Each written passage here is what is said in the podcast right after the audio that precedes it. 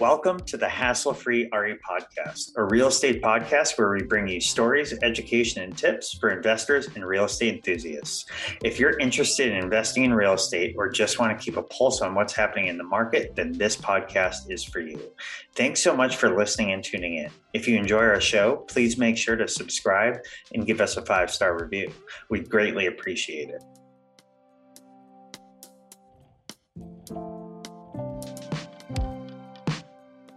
Hello, and welcome to the Hassle Free RE podcast. I am your host, Dave Menapace, and I am joined here by Jeff Hampton, who is the co founder and managing partner of STR Law Guys. So let's take a quick step back. I first met Jeff in Miami, which was in September of 2022 at the short term rental wealth conference retreat. Gosh, that's a mouthful these days. That's a long title, but it was a conference.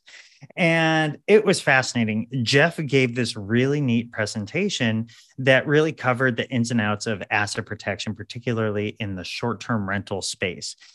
And a few big takeaways were that there, you know, an LLC is not your only line of protection. So if you think that, that's wrong. And we're going to talk about that a little bit more. And the other thing I found was Jeff was super entertaining, at least for me. I could have done eight hours just hanging out with Jeff and learning about this stuff. And I've never felt that way about law before. So um, I know it's a few months later than Miami, but I am super excited to have on the show and introduce Mr. Jeff Hampton. So, Jeff, welcome. And let's spend some time telling your story. Well, thank you, Dave. I appreciate it, man. This is uh, exciting. You asked me to join you on here today. I, I had the feeling is mutual. I love being able to talk to you at the conference. And it's one of the great things about some of these conferences. You get to meet folks and get, and the, the highest compliment you could ever pay me is to say that I somehow made law fun or at least not remotely entertaining. So I'll give you, I, I'll come back anytime just because you said that. So I appreciate it.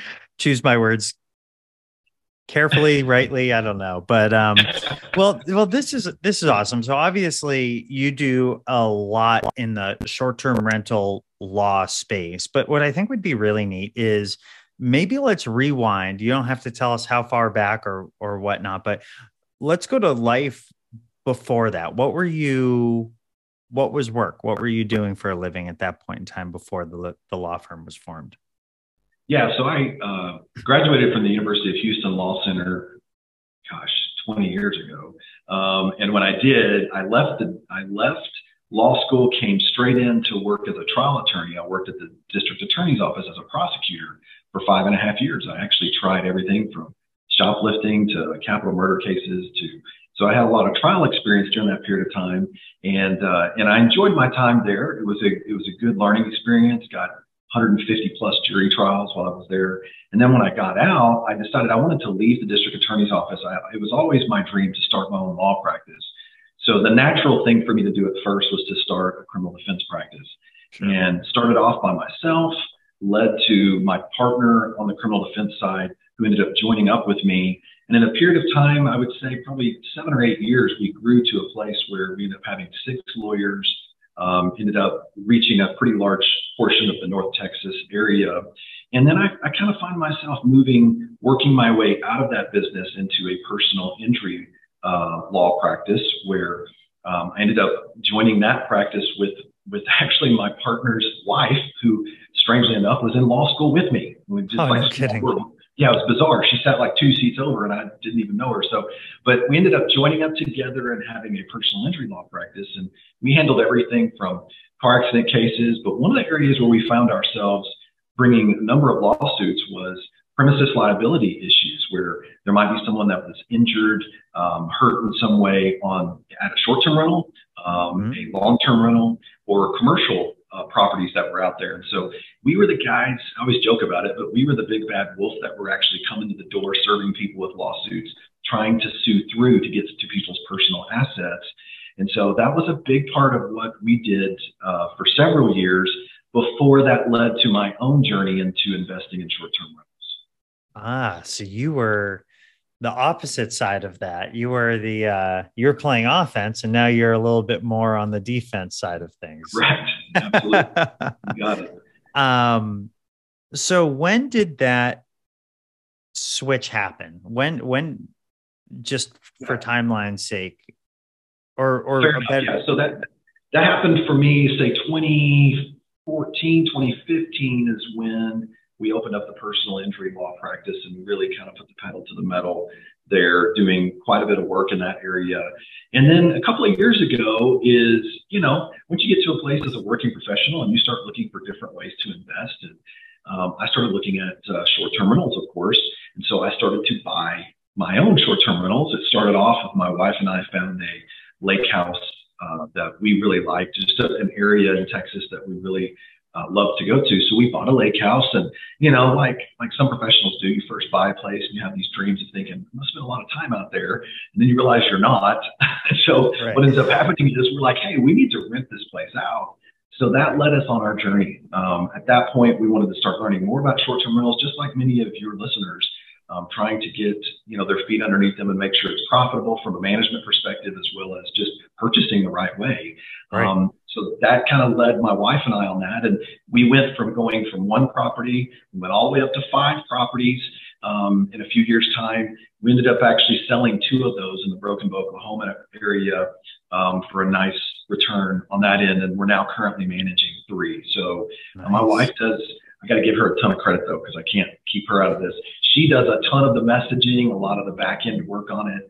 Um, and so we're we're just like all the rest of your listeners. We're looking forward to continue to scaling our own portfolio and trying to continue to learn more about right, right.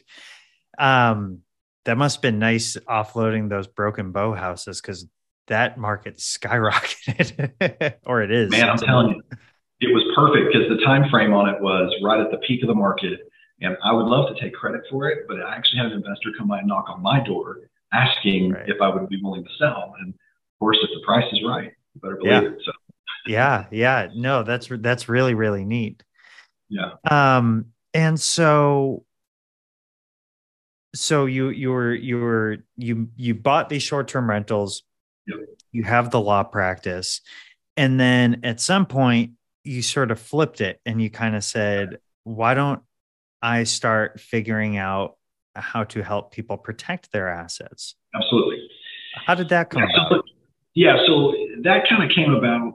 Um, obviously, having been someone who would sue through these structures, immediately I'm looking at my own, you know, assets, and I'm saying, okay, hold on a second. You know, what, what's the best way to do this? And so I was sharing some of those things with some influencers that many people know, Bill Faeth, Mike Shelfrin, right. and some other guys that are out there. And immediately they were like, whoa, hold on a second. Um, how have I not heard about this? How are I just, you know, people just kind of go by conventional wisdom. They just assume that there's certain things that work. And I, I just tell them, I said, well, you know, I've, I've actually brought lawsuits against these same situations. And that doesn't always just work if you throw your property into an LLC. And so it kind of became this groundswell over that period of time where when I shared this information with other investors, it was like, man, you, you gotta you gotta help me with this. Like I'm, I'm trying to find these resources. I feel like I'm not getting clear answers. And so it led to me partnering with my current uh, partner at STR Law Guy, Stephen Tobin. Uh, he's been doing asset protection work for years, for mm-hmm. probably 12, 13 years. And so him and I partner together. I take the experience that I know of bringing lawsuits against these type of structures, and he brings the defense side of that from uh, providing asset protection. And we put together and formed STR Law Guys. So it's become this kind of organic thing that has now we're um, all in it. All in it. well, and what's really neat, you know, Mike and uh, Bill and those folks is they have these fantastic followings of really well educated people. Oh, yeah people that aren't trying to cut corners or you know they're not they're not going to be your wholesalers or your in and out types of people. Very legitimate investors that really are eager to know and understand these things and then you know take advantage of that value. So Absolutely. what i think would be so neat is you know may- maybe we get a little bit more technical now. And uh it would be really neat you know because obviously there's all these different types of assets you know from most most of the ones in our space are going to be single family homes. Um, but there's different price points and people have different equity stakes in each of them. What is an example of somebody that might be really exposed? And what, what, why, why don't we start there? What's an example? What, what do you normally see when somebody comes to you and you're like poof you have problems in every single direction of this in terms of your exposure Yeah, so that brings up a really good question. When when people come to me, first thing I want to do is I want to see what their net worth is comprised of. So there's some people who will come to me and they'll say, "Well, look, Jeff, you know, I've either I've got a bunch of cash or maybe I've got a lot in stock brokerage accounts." And those are, I mean, that's low risk. You know, you're not renting out your brokerage accounts. Those are things that are sitting out there that are less likely to be sued um, and if someone comes to me and they have no real estate, it's an entirely different structure for asset protection than it is if someone comes to me and says, Jeff, I don't look, I really don't have a whole lot in the stock market. I don't believe in it, but I will tell you this, I've got 10 short-term rentals and this has been a way that I've been able to make a living. I quit with W-2 and then I go, hold on a second. The real question is this, how much of your net worth is at risk because of its, because of it being located in a high risk asset? And inherently, short term rentals and long term rentals are high risk assets. We all know why, because there's people, especially short term rentals, people coming in and out of these uh, properties all the time. And you don't always get the same level of people. And some of it can be, you know, illegitimate type claims that can be brought against uh, owners of right. short term rentals. And others might just be something that the reality of it is when someone gets hurt, someone wants to blame somebody. And the easy thing to do is to blame the, the owner. Um, right. And so you have to make sure the goal is to segregate your your personal assets from your business assets so that you're not personally at risk if you right. end up being sued. Right. Right. that's one of the first questions I ask because I want to see, hey, let's figure out where we're at. How much of your net worth is in real estate? The more of your net worth that is in real estate, the more you need to protect. Because if you don't, um, it you're you become an easy target. I mean, I look having been a personal injury lawyer, the easy thing I did is I would look at I would search and I go, wait, this guy's got a bunch of real estate. Look at who he's at. Let's go after him. Right? Let's continue on. So, well, one of the first things I did anyway. Well, and, and to your point, you know, a lot of these assets are bought with you know 10% down under your personal name you know it's an easier acquisition when you go that route than putting 30% down with a DSCR loan under an LLC. So what are some of the initial steps one and and and full transparency, that's where I'm at. You know, like I I do have 8 houses. 6 of those are long-term rentals under LLCs. I'm not that protected, but maybe there's a little bit of protection there. Then I have two short-term rentals under my name. vacation home loan. Finally they're getting proper insurance which is our first step but um, i've been very exposed you know the last few years since being in this industry and we do plan to buy more and we co-host we manage for people. So what are some of the initial steps that somebody can take to start just getting some protection under their belt to protect well and don't feel bad dave because look I, what i learned is 97% of short-term rental owners have their properties in their personal names. so you're talking about an enormous number of people that have it that way, and they just don't. It's easier to close many times. You just don't think about it.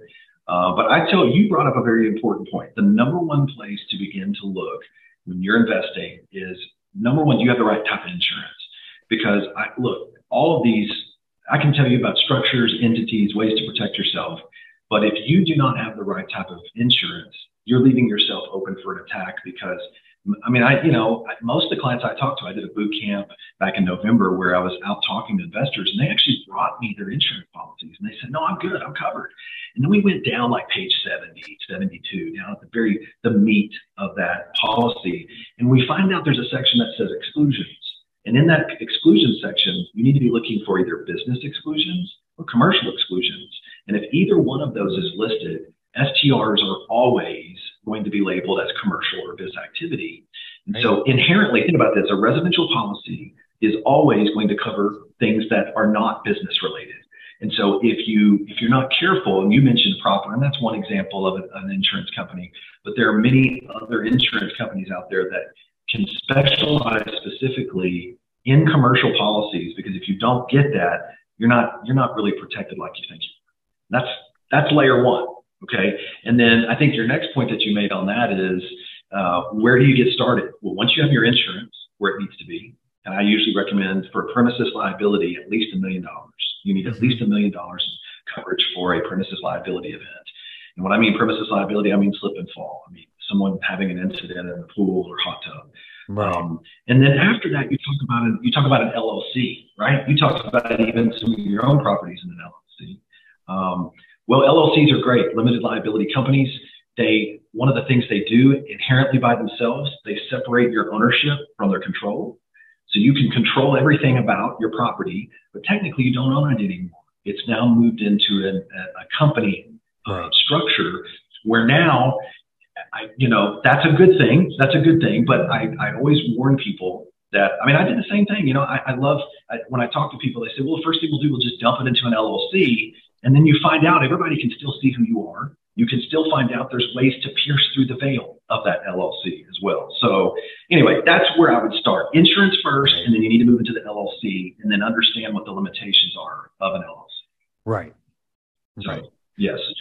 So I and I, I, I could just ramble on for hours on no. this thing, but you know the biggest the biggest thing I want people to understand is what is the negatives? Here are the negatives for an LLC. Right. Having brought lawsuits against LLCs, recognize this: if you do not follow the corporate formalities of an LLC, then essentially attorneys can do what's called pierce the veil. So in a lawsuit that comes up, I always kind of kind of visualize this as like pulling apart the protection and being able to jump in there and get access to whatever type of uh, right. equity you have, and then moving on into your personal assets. So here's the top ways that you can do that. Number one, if you don't have an annual meeting, if you don't keep your annual meeting minutes, if you commingle funds, here's one of the biggest ones. And we all do this. Everybody commingles funds. I'm sure we can all be honest about it. We all do yes. Pay a pay a cleaner with and the then wrong when we account. what happened? yeah. yeah. Yes. Classic example is my wife standing in Costco line and she sees something from one of our properties. and the next thing you know, she's putting it on one of our cards and we're trying to reimburse it.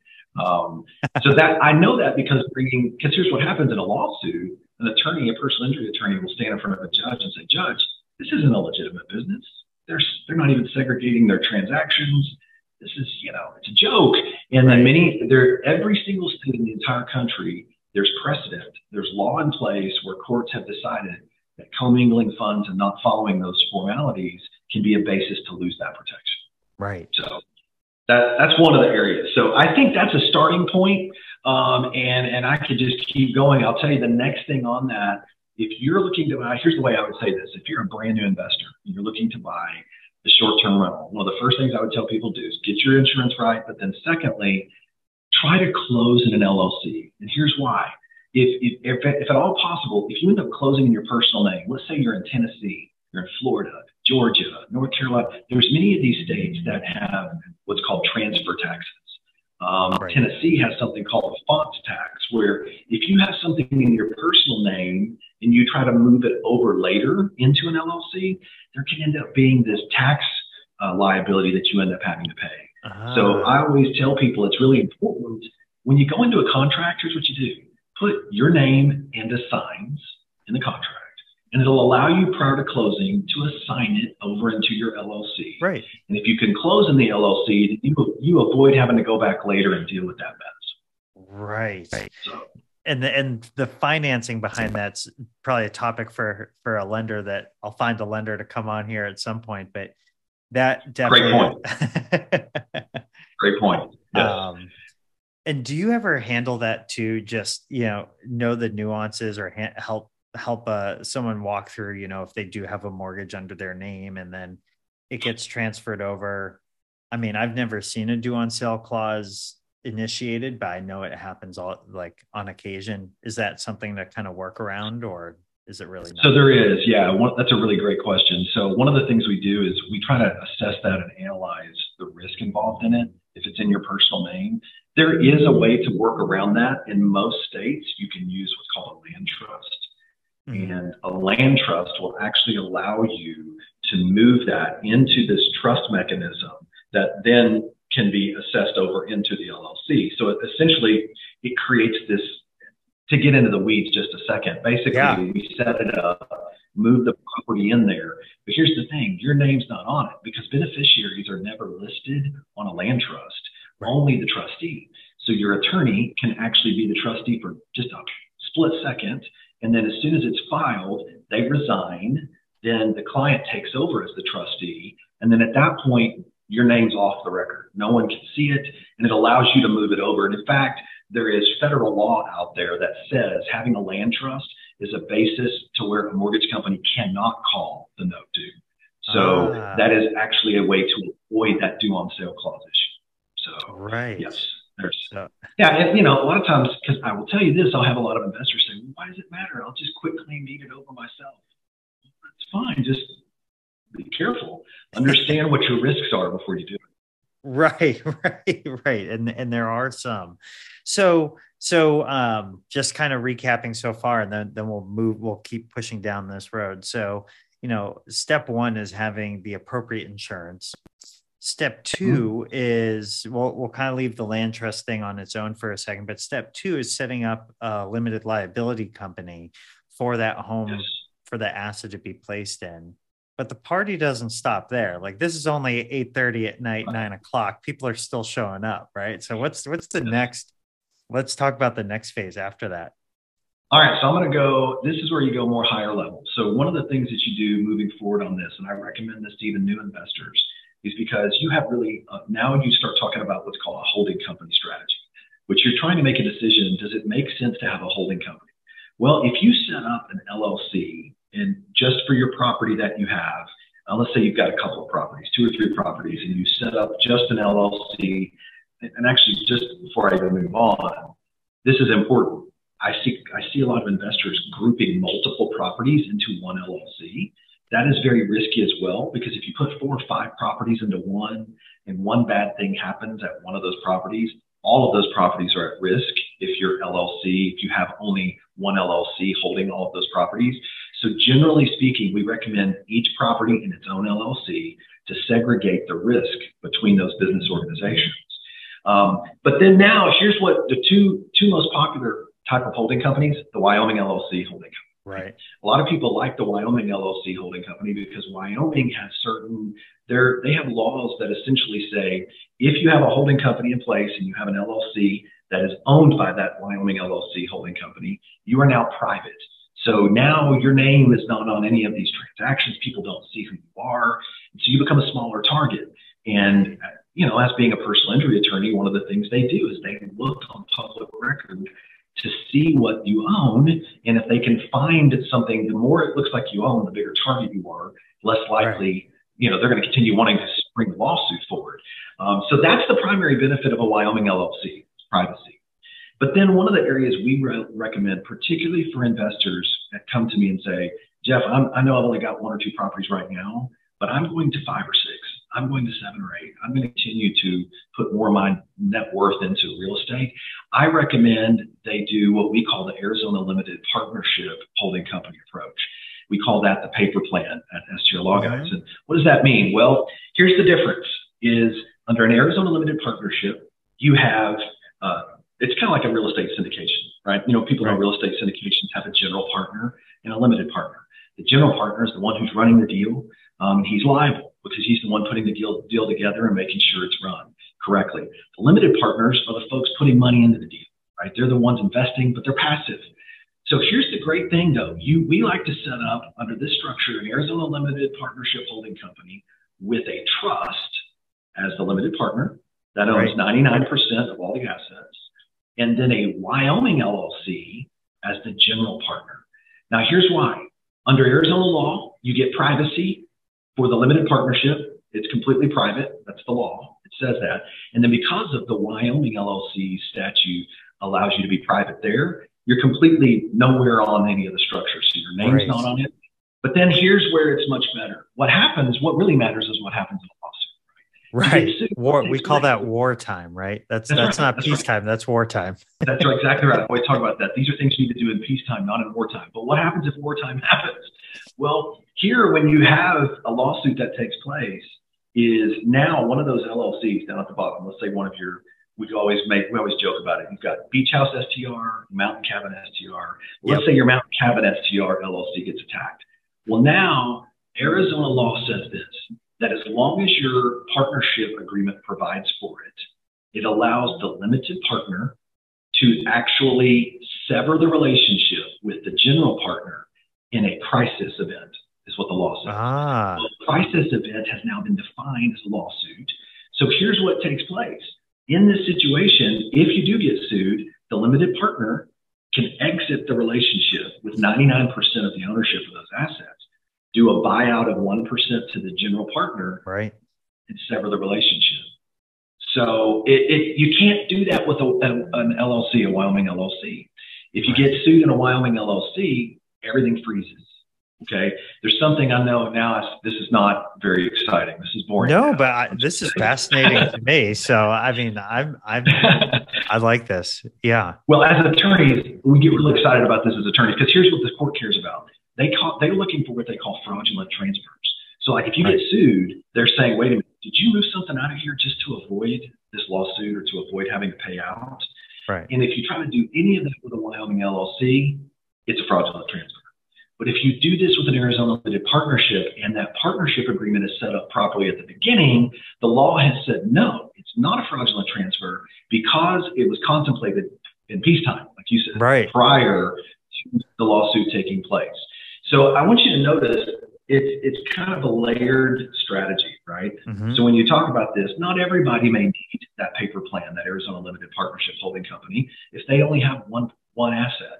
But if they're telling me, hey, I'm going from you know one short-term rental to however many, or if that one short-term rental is worth three million and they pay for it in cash, um, you know, right. you, you've got a lot more that you have to. Right, and and so my you know kind of bringing this full circle, if they can't find you and they can't get to your assets, is it correct for me to assume that typically that lawsuit's going to end with whatever payout they get from the insurance company? Great point. That's exactly right. Because protection under that Arizona limited partnership structure is kind of two parts. One is if it if you actually have the sever, the severance event where the law says that that limited partner can exit, which you just said, then now think about it. There's only one percent. There's a very right. small amount of assets in that general partner. Well, here's what happens in practice if I bring a lawsuit as a personal injury attorney against an Arizona limited partnership structure, and if it's done properly, it usually never even goes that far because I look, I don't even see the limited partner.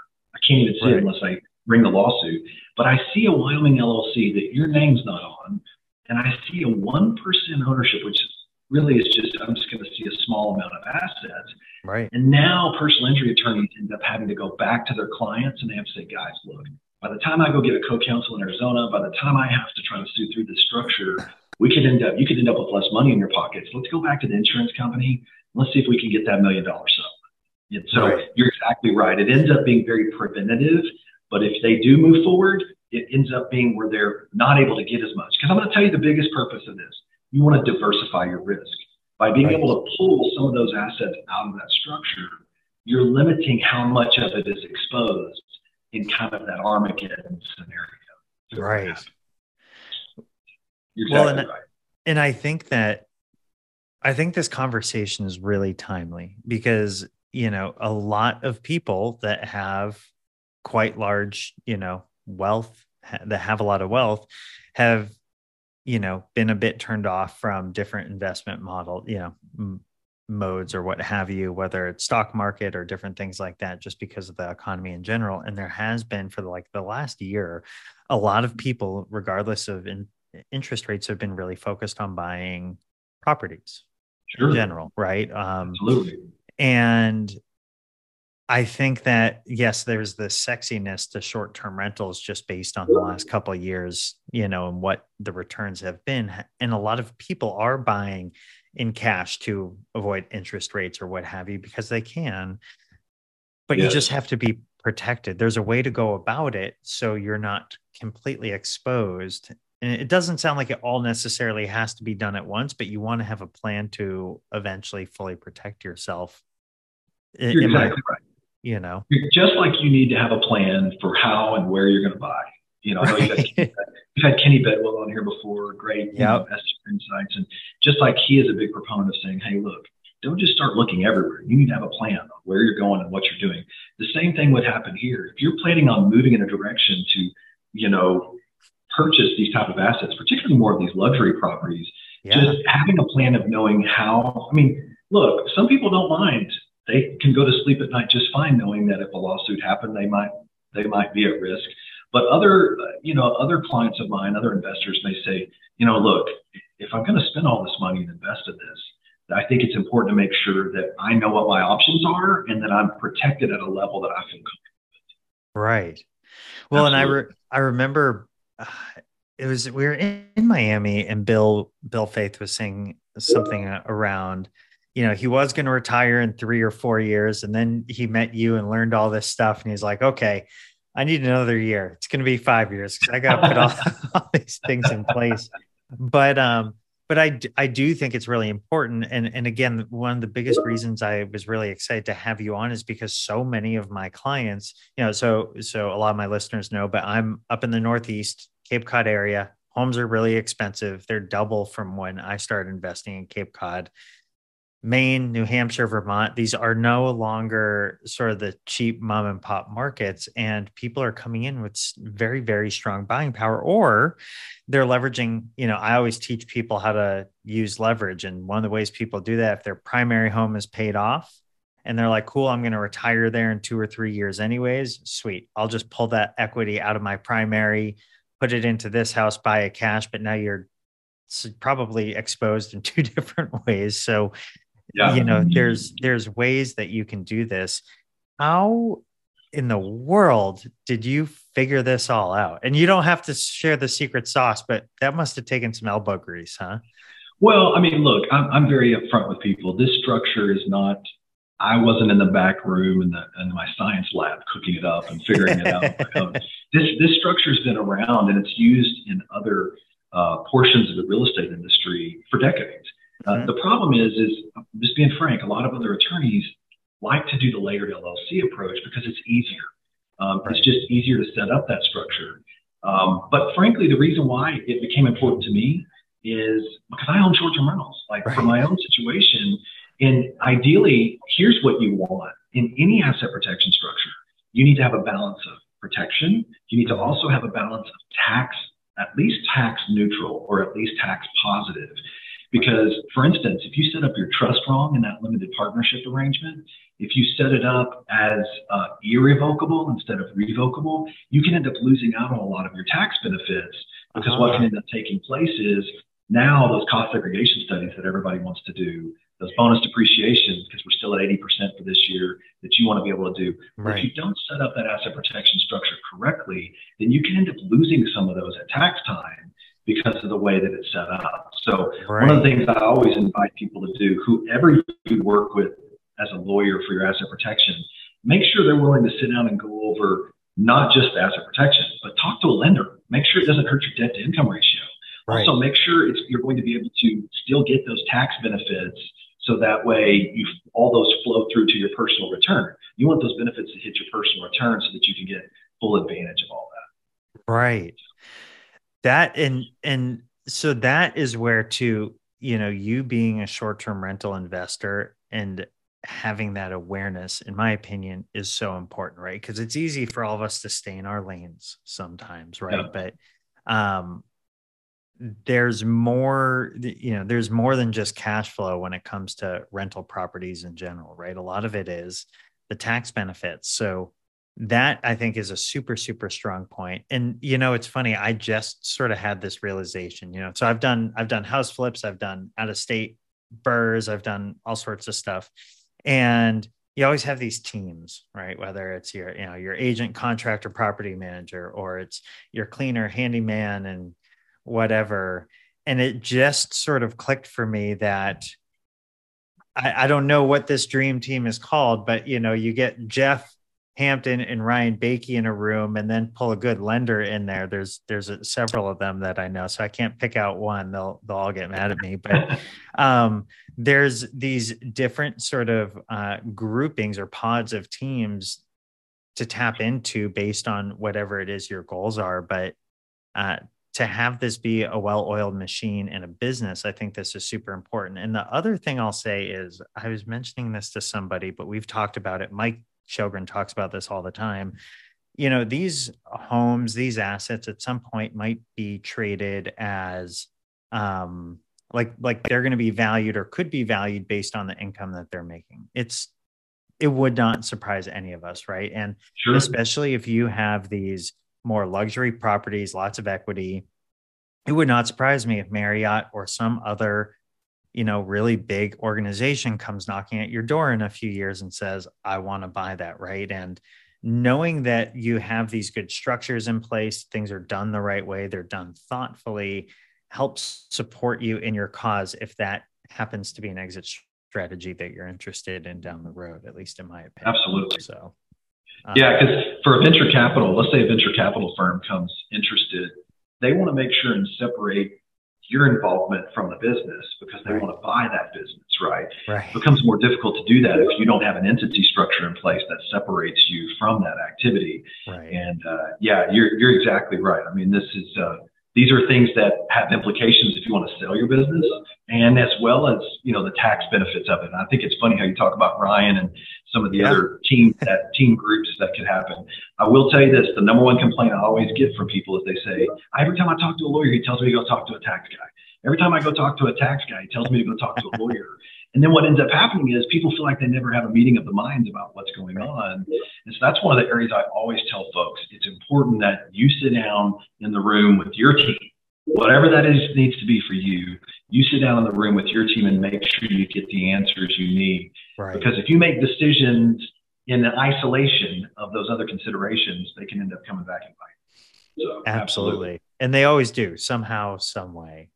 Yes, um, this was awesome. I think that, you know, people got to reach out to you directly to figure out how to actually put this plan into action. Um, Jeff, so so speaking of that, uh we'll get into how people can reach you in a minute. What uh, are there any sort of, and as we come sort of the top of the hour here, are there any sort of parting words or words of advice that you'd give somebody starting out that maybe has a short term rental or thinking about getting it and and how they could go about doing it in a safe and educated way? Well, let me just say this. I think one of the most important things is there's a misunderstanding that sometimes people think, well, I'm a, I'm a new investor, so none of these things are important. They're not, they don't matter. And the reality of it is the best time to know this information is when you're a brand new investor.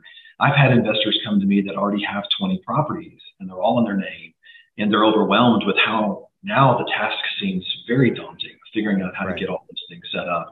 So you, there are things you can do, even if you don't feel like you're in a place that you're ready to, to actually put something into an LLC or get a holding company strategy at a minimum, speak to a professional that can give you good advice about getting good insurance, making good decisions right out of the gate. I have actually personally seen new investors that buy their first property and they just trust their agent. It's a second home policy. They think it's what it is.